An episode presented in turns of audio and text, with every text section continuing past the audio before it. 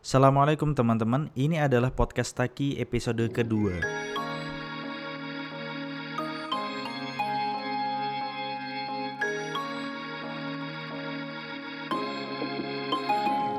Halo teman-teman, jadi kali ini kita kedatangan tamu spesial yang bernama Rosari Saraswati.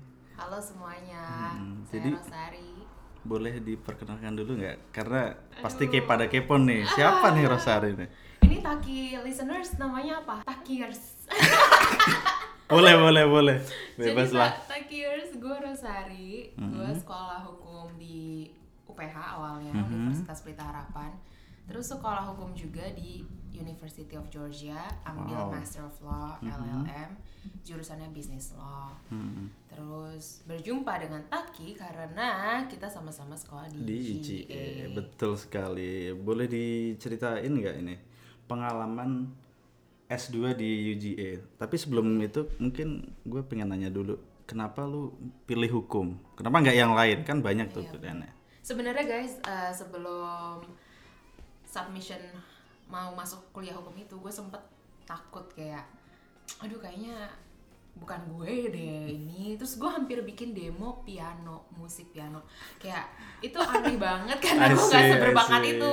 Tapi kita udah kontak guru les gue kayak, eh miss miss miss miss eh, aku kayaknya mau bikin musik demo deh buat masuk sekolah musik tapi nggak jadi akhirnya tetap memberanikan diri buat masuk sekolah hukum Eh, awalnya It- itu Bentar, itu S2 apa S S1. S1? Oh, jadi sebelum itu lu sebenarnya punya ketertarikan di bidang seni juga iya gitu. benar Tap- benar tapi akhirnya mungkin secara karir gitu ya Iya. lebih itu di law akhirnya lu pilihlah di Iya. law sebenarnya waktu itu pengennya awalnya banget jurusan bisnis. Karena kan eh, papa mama punya bisnis sendiri. Jadi kayak Nyambung. gimana ya growing up in the middle of people yang punya bisnis Iya, pasti kita kayak iya the way we think the way we see things juga pengennya oh pengen jadi kayak gitu. Betul.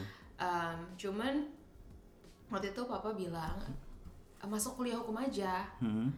Terus gue kayak hah? Kuliah hukum. belajar apa bro? Belajar pasal-pasal belajar ayat-ayat. Cuman itu kan stereotype apa sih? Ah, ah, ah, stereotype betul. pendidikan Indonesia kan yang Kayak kayak, gitu. kalau lu belajar lu menghafal. Jadi pas pertama ada idea of oh kuliah hukum aja itu tercetus tuh kayak "Eh, nggak banget bukan gue banget Mm-mm. lalu gue nonton film judulnya Legally Blonde Hmm. semua orang nonton di film pokoknya semua orang yang sekolah hukum pasti nonton, nonton. Legally Blonde especially Oke. yang cewek-cewek terus kayak mau kenapa mau sekolah hukum iya soalnya gue nonton Legally Blonde dan gue juga salah satu dari cewek-cewek tersebut karena gue nonton Legally Blonde guys jadi terinspirasi Jadi dari dari kayak, film itu ya oh ternyata sekolah hukum kayak gini ya kayaknya Hmm. menarik kayaknya gue bisa deh kalau misalnya ng- ngomong-ngomong kalau misalnya research research Hmm. mungkin kayaknya gue cocok deh gitu. Jadi ya sudah. Akhirnya milih itu. Milih hukum. Dan waktu itu di UPH ada jurusan namanya business law. Dan gue rasa kayak itu Kenapa the best enggak? of both worlds. Oh, karena gue gitu. suka hukum kan. Tapi juga- ya suka hukum dan suka bisnis banget. jadi, jadi, kayak dua-duanya dapat. iya benar. Jadi kayak ini Hmm. gue banget terus kenapa dulu setelah lulus S1 milih S2 di UGA kenapa nggak mungkin kenapa nggak negara lain atau kenapa di spesifiknya di UGA ada apa nih? Pasti ada sesuatunya nih ya? Ada sesuatu yaitu duit. Kenapa kenapa? Banyak duit guys. Jadi gue dapet scholarship dari UGA ah tuh kan? Dan luar biasa emang. gue orangnya males. Kan kalau orang tuh ngejar scholarship yang paling oke kayak lo. Lo kan ngejar scholarship Nggak tuh, juga sih. Fulbright LPDP ini itu. Gue orangnya males. Satu orang nawarin gue scholarship ah ya udah deh Langsung sikat. aja langsung settle down. Tapi bagus dong maksudnya ketika ada kesempatan langsung di grasp gitu. Maksudnya langsung Iya sih. set ambil sih. aja. benar gitu sih. Cuman gue selalu bertanya-tanya apa yang akan terjadi apabila gue mencoba yang lain Tapi tidak apa-apa guys, karena kalau nggak ada kalau nggak ke UGA, gue nggak akan ngomong ini dan kalian nggak bakal dengerin ini sekarang ya enggak. Jadi semuanya everything happens for a reason. Iya betul. Jadi dulu ternyata Rosari itu mendapatkan beasiswa di UGA guys. Dan kuliahnya berapa lama sih? Satu tahun, programnya satu tahun. Tuh. Namanya LLM. Gila ya. Sekolah di luar negeri S2 cuma setahun, cepat sekali. Terus programnya abang. Oh gitu, programnya gitu ya. Terus belajar belajar apa aja tuh di di sana di selama S2 itu di sini di UGA? Jadi sebenarnya kan jurusannya pas S2 pun masih bisnis law, karena Mhm. masih cinta. Cela, masih cinta. cinta, bisnis law. Oh. Jadi ambilnya hukum kontrak, hukum korporasi.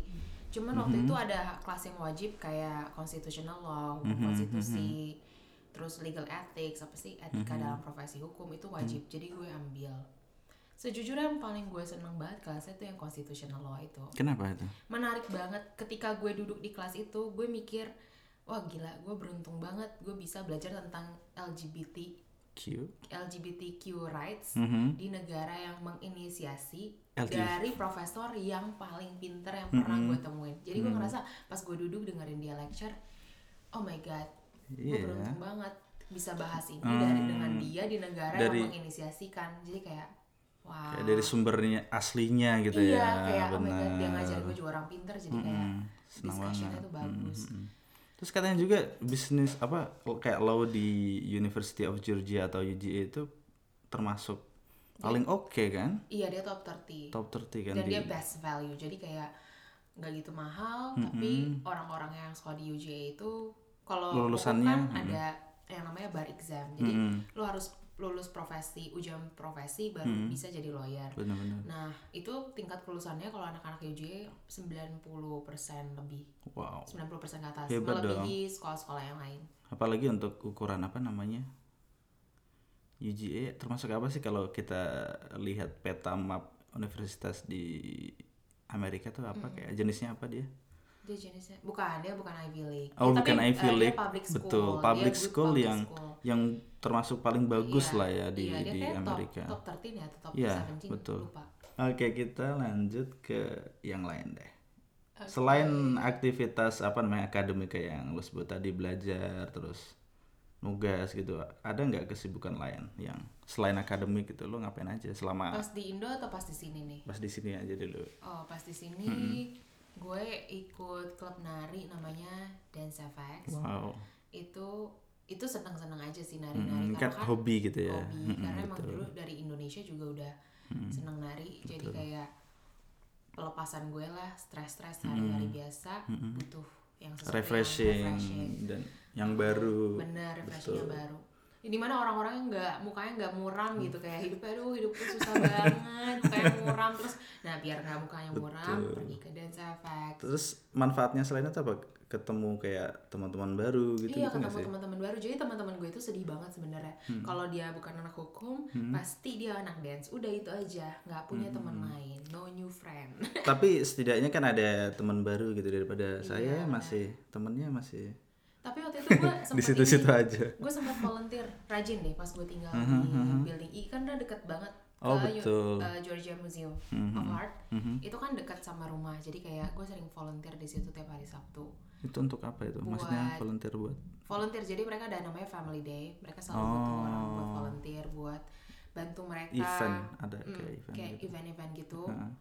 kayak tergantung exhibitionnya Hmm, kayak ada kadang kita cuma jadi yang kasih selebaran gitu-gitu Oh, I see. tapi itu seru menurut Seru, gue betul, karena betul. gue ketemu orang-orang lain Betul. gitu Oh iya, setelah lu apa namanya lulus dari S2 kan pasti kayak ada transisi tuh menuju ke karir lo. Itu kayak gimana? Prosesnya kayak gimana? Ad, eh, yang lu bisa ceritain dari situ apa? Sih? mulai dari hal-hal kecil sekecil bikin resume. Kan itu Oh, hal basic kan maksudnya bi- siapin resume siapin cover letter. Dan di UGA itu waktu itu uh, resume kita tuh harus di proof check sama pembimbing. Serius karena mereka bilang kayak kamu jurusan hukum kamu harus detail orangnya gitu Hmm. jadi di double check bahkan sampai kalau kita capital letter yang nggak kita capital letter atau nggak kita Wow. italic gitu-gitu mereka balikin ke kita terus kita disuruh benerin Hmm. jadi bikin resume itu hal yang esensial dan gue disuruh bikin itu dari semester 1 udah mulai siapin resume Hmm, berarti udah dari awal juga itu udah disiapin untuk benar. siap di Siap apa untuk- lapangan kerja iya ya. benar siap untuk apply kerja Apply kerja, betul betul. terus dan hukum itu lucu karena kita tuh profesinya untuk masuk ke dalam profesi hukum udah ada sistemnya Mhm. jadi biasanya kalau misalnya program gue itu kan masuk sekolah bulan Agustus Mhm. Februari itu ada interview kayak job fair gitu khusus anak-anak di program gue. Jadi dari awal masuk emang udah mempersiapkan karena kan job interviewnya Februari tahun depan. Iya. Aplikasinya berarti kan sekitar Septemberan gitu. Nah jadi udah dari awal masuk udah bikin resume, udah bikin cover letter, udah udah harus bisa siap untuk job interview bulan Februari. Mm. Sebenarnya kunci kesuksesan dari dapat kerja di sini dan bisa Apa aja?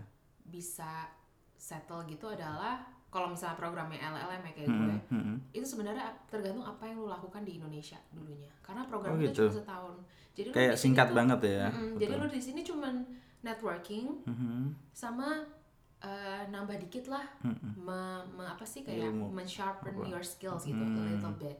Cuman nggak signifikan. Hmm. jadi yang lo lakukan di Indonesia itu justru paling mempengaruhi apa yang menjadi kunci kesuksesan lo di sini di sini gitu. apalagi ketika yang jadi ketertarikan apa sih yang eh. employer. Nah yang dicari employer tuh apa aja sih di sini gitu? Yang kan lu udah keterima nih sekarang Mm-mm. Kualitasnya yang kayak gimana sih gitu. Se- dari waktu itu pengalaman gue lo ya berdasarkan pengalaman gue yang jelas harus punya skill yang mereka cari. Orang Amerika itu fair and square. Jadi mereka nggak akan taruh lu di posisi yang lu nggak capable. Dan mereka nggak mau gaji lu di posisi yang lu overqualified juga. Jadi mereka fair and square. Jadi bener-bener Maksud- kebisaan lu apa lu di match dengan kebisaan lu kalau di Indonesia kan orang jurusan accounting kerjanya chef gitu. Orang kerjanya orang yang jurusan chef kerjanya accountant. Dan itu nggak apa-apa di Indonesia. Mungkin karena kita juga belum terlalu spesifik. Orang Amerika nggak mau. Pokoknya lu kebisaan lu apa ya lu kerjanya itu. Dan lu digaji sesuai, Sesuai. dengan keahlian lu gitu. kan kalau di Indonesia kayak oh lu uh, backgroundnya hukum tapi mau jadi accountant. Ya udah deh gue kasih lu kesempatan tapi gaji lu gue kurangin ya karena kan lu nggak berbakat di situ atau nggak atau nggak punya background di situ. Jadi kayak di it's not gonna happen in America. Orang-orang semuanya fair. Lu daftar apa namanya kayak apply job gitu nyebar atau lu spesifik satu dan pengen kayak gitu? Eh nyebar. Nyebar. Nyebar guys. Karena gue pengalaman kerja waktu itu di Indonesia less than a year Hmm. jadi nyebar Em, tapi bidangnya mungkin spesifik tapi di bidang itu ya semua kantor aja Hmm. Ah, apply. betul betul betul memang kayak gitu ya semua orang kayaknya mungkin hampir sama hampir ya. hampir sama kayak gitu ya cari kerja beti-beti kok di Indonesia di Amerika setelah masuk kerja tuh kan sebagai kayak wanita muda yang berkarir di Amerika. Kemudian karirnya di law lagi kan. Yang kata kata katanya tuh jarang gitu wanita di law. Dan mayoritas laki-laki gitu. Dan mayoritas laki-laki. Kayak gimana tuh challengesnya kalau di Amerika kerasa banget banyak kan laki-laki dibanding perempuan di dunia hukum. Nggak tahu kenapa guys. Mungkin karena gue berada di tempat yang salah kali ya. Atau what do you mean by kan gue di Georgia. mungkin kalau di New York lebih diverse gitu. Ah. karena perempuannya lebih banyak. Tapi oh kalau- betul betul. kalau di Georgia kan orangnya lebih sedikit mungkin. Perempuan yang tertarik masuk law. Mhm, secara gamblangnya Mhm. orang yang di UGA law itu 50% 59% laki-laki jadi dari Oh. statistik itu aja udah menunjukkan kan betapa kurangnya wanita di profesi ini. Mhm. dan angkatan di atas uh, gue lebih parah lagi karena kayak kayaknya lebih parah lagi deh. Mhm. sampai saat suatu saat mau lomba kan biasa kalau hukum tuh ada lomba-lombanya. Iya, iya. lomba pengadilan semu kalau bahasa Indonesia-nya bahasa Inggrisnya moot court. Nah kalau misalnya lomba itu sampai satu tim gak ada ceweknya. Cowok semua. Cowok semua. Karena demografisnya banyak kan cowok. Hmm, dan hmm, hmm. Kalau emang banyak cowok kan kadang gimana ya kalau emang cowok pada saat itu emang lebih baik dibanding yang perempuan Oh, yang mereka yang turun lomba gitu. Jadi kayak wow emang lebih kerasa kurangnya cowok. Di eh sini. maksudnya kurangnya wanita di profesi oh ini. iya. Cuman di Indonesia nggak kerasa loh. Nggak tahu kenapa di Indonesia rasanya hampir balance deh. Balance mungkin gitu. itu juga karena mungkin karena gue di Jakarta di kota gede. Oh iya. Jadi orang-orangnya lebih diverse gitu lebih dari perempuan diverse dan laki-laki. Betul betul berarti Georgia itu termasuk emang ini ya daerahnya tidak kota ya? Iya. Tapi katanya growing jadi Iya. jangan jangan sedih kawan-kawan. Yang mau sekolah di. UGA ya Tapi- jadi promosi. Ya, tapi justru karena itulah Georgia itu menjadi tempat yang kayak adem nyaman buat belajar gitu. Tidak tidak apa sih namanya? Tidak penuh dengan kebisingan. Betul tidak penuh dengan kebisingan kota apalagi tuh di dalam Challenges-nya. pas di kerjanya itu kayak gimana? Tadi kan masih kayak di UGA-nya gitu kan lu ceritanya. Di pas di pekerjaan lo kayak gimana tuh tantangannya? Apakah ada kayak cultural shock sebagai wanita Indonesia yang berkarir di Amerika? At- atau kayak gimana tuh? Ada kayak gitu nggak? Maksudnya ada kayak semacam yang nggak enak gitu yang lu rasakan tidak enak gitu enggak sih kalau nggak enak nggak pernah ngerasa nggak enak Hmm. karena mungkin gue suka. Mm-mm. cuman em, atau ada perlakuan yang cuma secara mungkin Hmm. secara garis besar mm, profesi ini aja. Mm, kayak pasti working hoursnya kan normally nggak fleksibel nggak 9 to 5 mm, pasti lembur. Apalagi kalau kerja di law firm gede. Tapi kan posisi gue gue nggak kerja di law firm gede jadi Hmm. santai. Mm, cuman kalau misalnya secara garis besar jadi woman in law itu apa ya privilege dan harus bisa buktiin kalau perempuan juga punya skill kapabilitas dan kemauan yang sama dan kemampuan yang sama seperti yang laki-laki gitu. Mm, mm, kan biasa kan orang bilang kayak aduh kalau cewek gampang sakit atau aduh kalau cewek ntar dia hamil dia mesti cuti. Jadi kayak Hmm. mungkin mungkin secara nggak sadar ada bias-bias tertentu yang employer tuh lihat ketika mereka terima CV dari seorang Oh, kandidat wanita. Betul, gitu misalnya dapat nih oh CV-nya perempuan pintar gini gitu. Mereka bakal lihat umur lu berapa sih? Lu udah Hmm. berkeluarga belum? Atau lu baru nikah? Hmm, terus hmm, ntar hmm. ketika oh nih orang baru nikah mereka bakal pikir ntar lu bakal cuti hamil lu bakal ini. betul. jadi kayak iya banyak. susah untuk susah untuk seorang perempuan duduk di posisi sebagai partner di law firm. Bukan Hmm. tidak mungkin karena uh, law firm yang cukup gede di Indonesia partnernya perempuan dan yang Hmm. punya perempuan. Jadi kayak Hmm. bukan tidak mungkin tapi susah. susah Terus- Karena ya apakah hal itu lo rasain di sini juga nggak di di US kayak yang tadi kayak perlakuan yang hmm, tidak sama dari dari yang employer lo ya kalau di US mungkin hal-hal kayak gitu belum kerasa di gue karena Hmm. Ada barrier lain buat gue itu menjadi seorang imigran.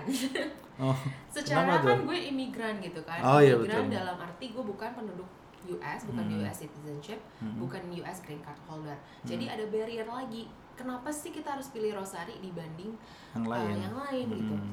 pilih Rosari kan pertama harus sponsorin Mm-mm. itu cost a lot of money jadi Hmm. buat gue barrier tuh ada lagi kayak gue harus membuktikan bahwa gue bisa bekerja dengan baik di profesi ini gitu Hmm. jadi barrier sebagai woman belum Hmm. kerasa di gue karena I gue lapangan mainnya beda gitu betul betul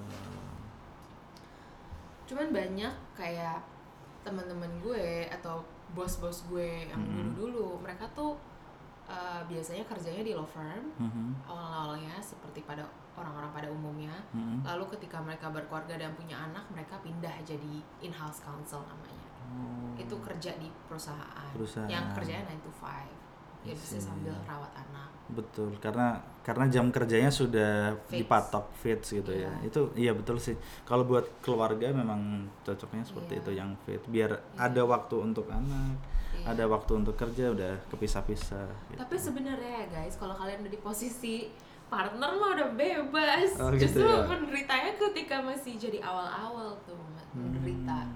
Tapi ntar kalau udah posisinya udah tinggi udah Hmm. udah bisa fleksibel Hmm. sebenarnya jadi sebenarnya nggak ada tidak kayak gue nggak melihat kenapa wanita nggak bisa jadi lawyer yang hebat sekaligus menjadi ibu yang hebat di saat yang Hmm, bersamaan, bersamaan, betul. karena itu mungkin Hmm. karena itu semuanya mungkin semoga ayahnya tidak lawyer karena kalau ayahnya lawyer ntar anaknya terima kasih pada pak supir serius serius Kenapa? serius serius aduh.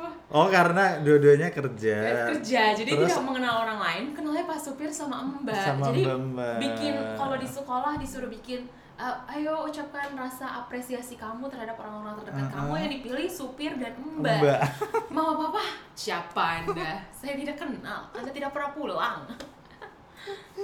Cuman gimana ya profesi lo itu emang demanding sih. Karena kan kita main sama yang namanya resiko kalau businessman itu orangnya harus cowboy businessman Hmm, harus berani hmm. take chances Hmm. enggak calculate risk iya tapi Hmm, hmm. mereka harus berani take chances Hmm. kalau lo itu mau nggak mau mainnya sama risk kita kita ngelihat orang di saat orang bukan dalam posisi terbaik mereka dan kita ngelihat kadang transaksi juga bukan di posisi terbaik mereka sebagai perusahaan Mhm. mungkin mereka punya diem-diem punya apa yang Mhm. kita nggak pernah tahu atau gimana jadi kayak Hmm.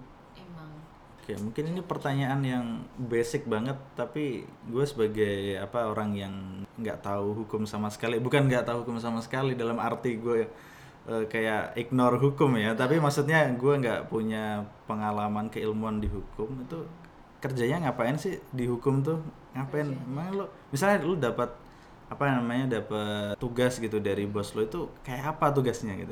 eh, Gue kan nggak tahu kan. jadi kan gue kerjanya di immigration law firm kan Hmm. jadi yang bisa gue share cuman itu doang Hmm, pengalamannya Nggak nggak apa-apa, maksudnya yang berdasar pengalaman. Eh, biasa kalau kita filing petition misalnya ada orang mau menjadi warga negara US karena dia baru menikah dengan warga orang warga negara US Mm-mm. dia harus filing petition Apa tuh? filing petition itu basically apply kewarganegaraan Hmm. cuman kenapa butuh lawyer untuk filing kewarganegaraan sesimpel Hmm. kayak Hmm. kayak gitu itu kan kasus simpel kayak Iya.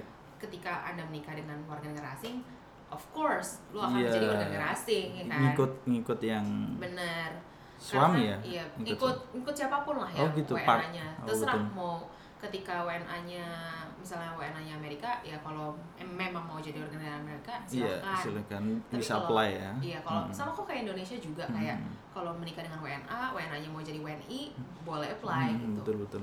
Terus Cuman terus. kalau di Amerika itu yang menarik yang gue pelajari adalah semua pernikahan dengan WNA, maksudnya dengan orang Amerika, Mhm. akan dianggap pernikahan palsu. Kayak nikah buat green card. Jadi lo harus file petition meyakinkan pemerintah, gue nikah bukan karena green card, gue nikah karena gue cinta gitu.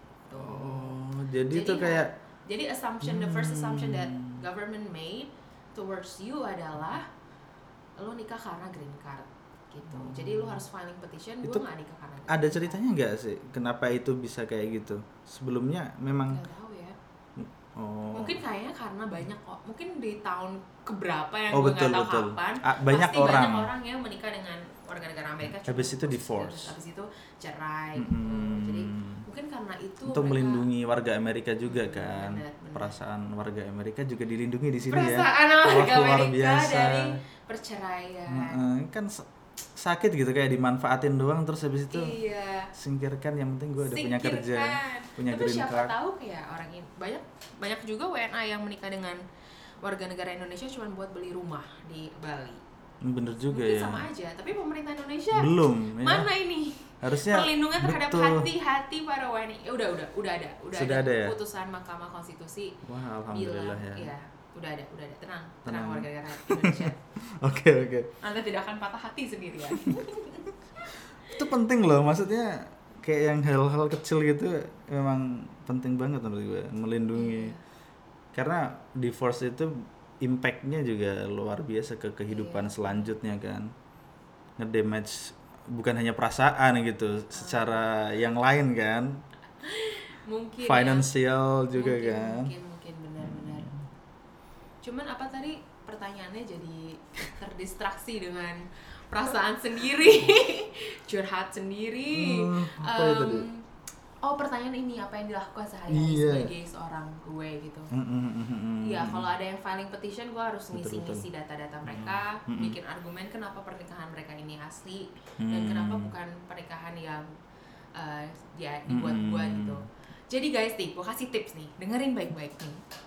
Buat orang-orang yang pacaran dengan orang Amerika dan Hmm. mau menikah dengan mereka, Mm, kalian harus screenshot semua chat kalian dari awal mula pacaran, mm, mm, foto-foto kalian dari awal mula pacaran, mm. terus flight ticket kalau misalnya kalian pernah kunjungin mereka semuanya kalian clipping yang cantik kasih tanggal-tanggalnya dan mereka bakal consider itu gitu Hmm, karena ada karena ada buktinya ini Hmm. hubungannya udah mulai dari gini c- da- awalnya dan ada timelinenya gitu ya iya, kayak bener dari waktu ke waktu gitu bener ya. dan mungkin awalnya PDKT ditunjukin gitu jadi kayak kalian harus bisa mempresent kisah cinta kalian gitu Hmm. ke government Amerika oh Betul. ini kisah cintaku kisah cintaku jadi itu buat orang-orang yang mau married sama warga orang negara Amerika. Amerika.